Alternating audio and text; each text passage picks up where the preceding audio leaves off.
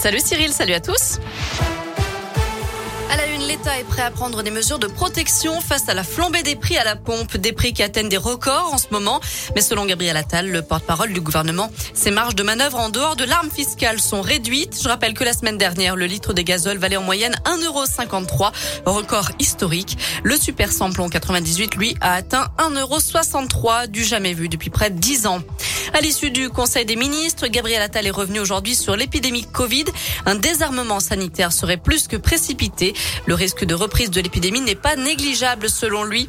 Un peu plus tôt ce matin, c'est Olivier Véran, le ministre de la Santé, qui appelait à la vigilance. Nous n'avons pas encore éradiqué le virus, dit-il.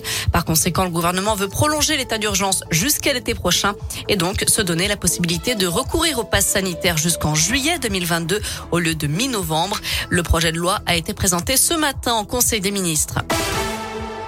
Dans l'actu de la région, on vient d'apprendre la mort de l'artiste stéphanois Pierre Pinoncelli, euh, connu pour son extravagance et sa provocation. Il avait notamment aspergé d'encre André Malraux lorsqu'il était ministre. Il a dégradé une œuvre de Marcel Duchamp et s'était coupé le doigt avec une hache en hommage à Ingrid Betancourt. Selon le progrès, Pierre Pinoncelli s'est éteint samedi à l'âge de 92 ans. Xavier Bertrand débute sa campagne dans l'Ain. Le président des Hauts-de-France, candidat à la présidentielle de 2022, organise une réunion publique demain soir à Oyonnax aux côtés du député Damien Abad. Toujours aucune nouvelle de Daryl, cet adolescent de 14 ans disparu depuis ce week-end dans le quartier de Tarentaise à Saint-Etienne. La police a lancé un appel à témoins. On vous a mis sa photo et toutes les infos sur l'appli Radoscoop et radoscoop.com.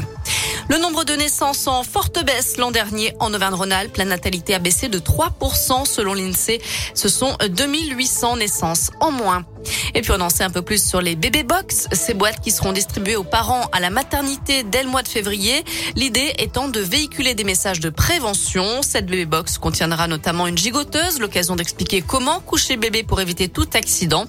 Un album aussi pour sensibiliser les parents à l'importance de l'éveil artistique et culturel du nourrisson. Un savon pour promouvoir les produits naturels et alerter sur les perturbateurs endocriniens et les produits chimiques. Et le tout sera glissé dans un sac en bandoulière pour inviter les parents à faire du sport ou des activités à l'extérieur. En terminant justement, on félicite Jérôme et Lucille, le couple chouchou de l'amour et dans le pré saison 15, qui a accueilli une petite fille cette semaine. Ils sont installés à Jon dans le Rhône. Ils ont partagé la bonne nouvelle hier sur Instagram. On ignore pour le moment comment s'appelle le bébé, mais on leur souhaite bien sûr tous nos voeux de bonheur. Voilà pour l'essentiel de l'actu de ce mercredi. On jette un œil à la météo pour cet après-midi. C'est un beau soleil qui brille dans la région. Pas de nuages à l'horizon ou très peu.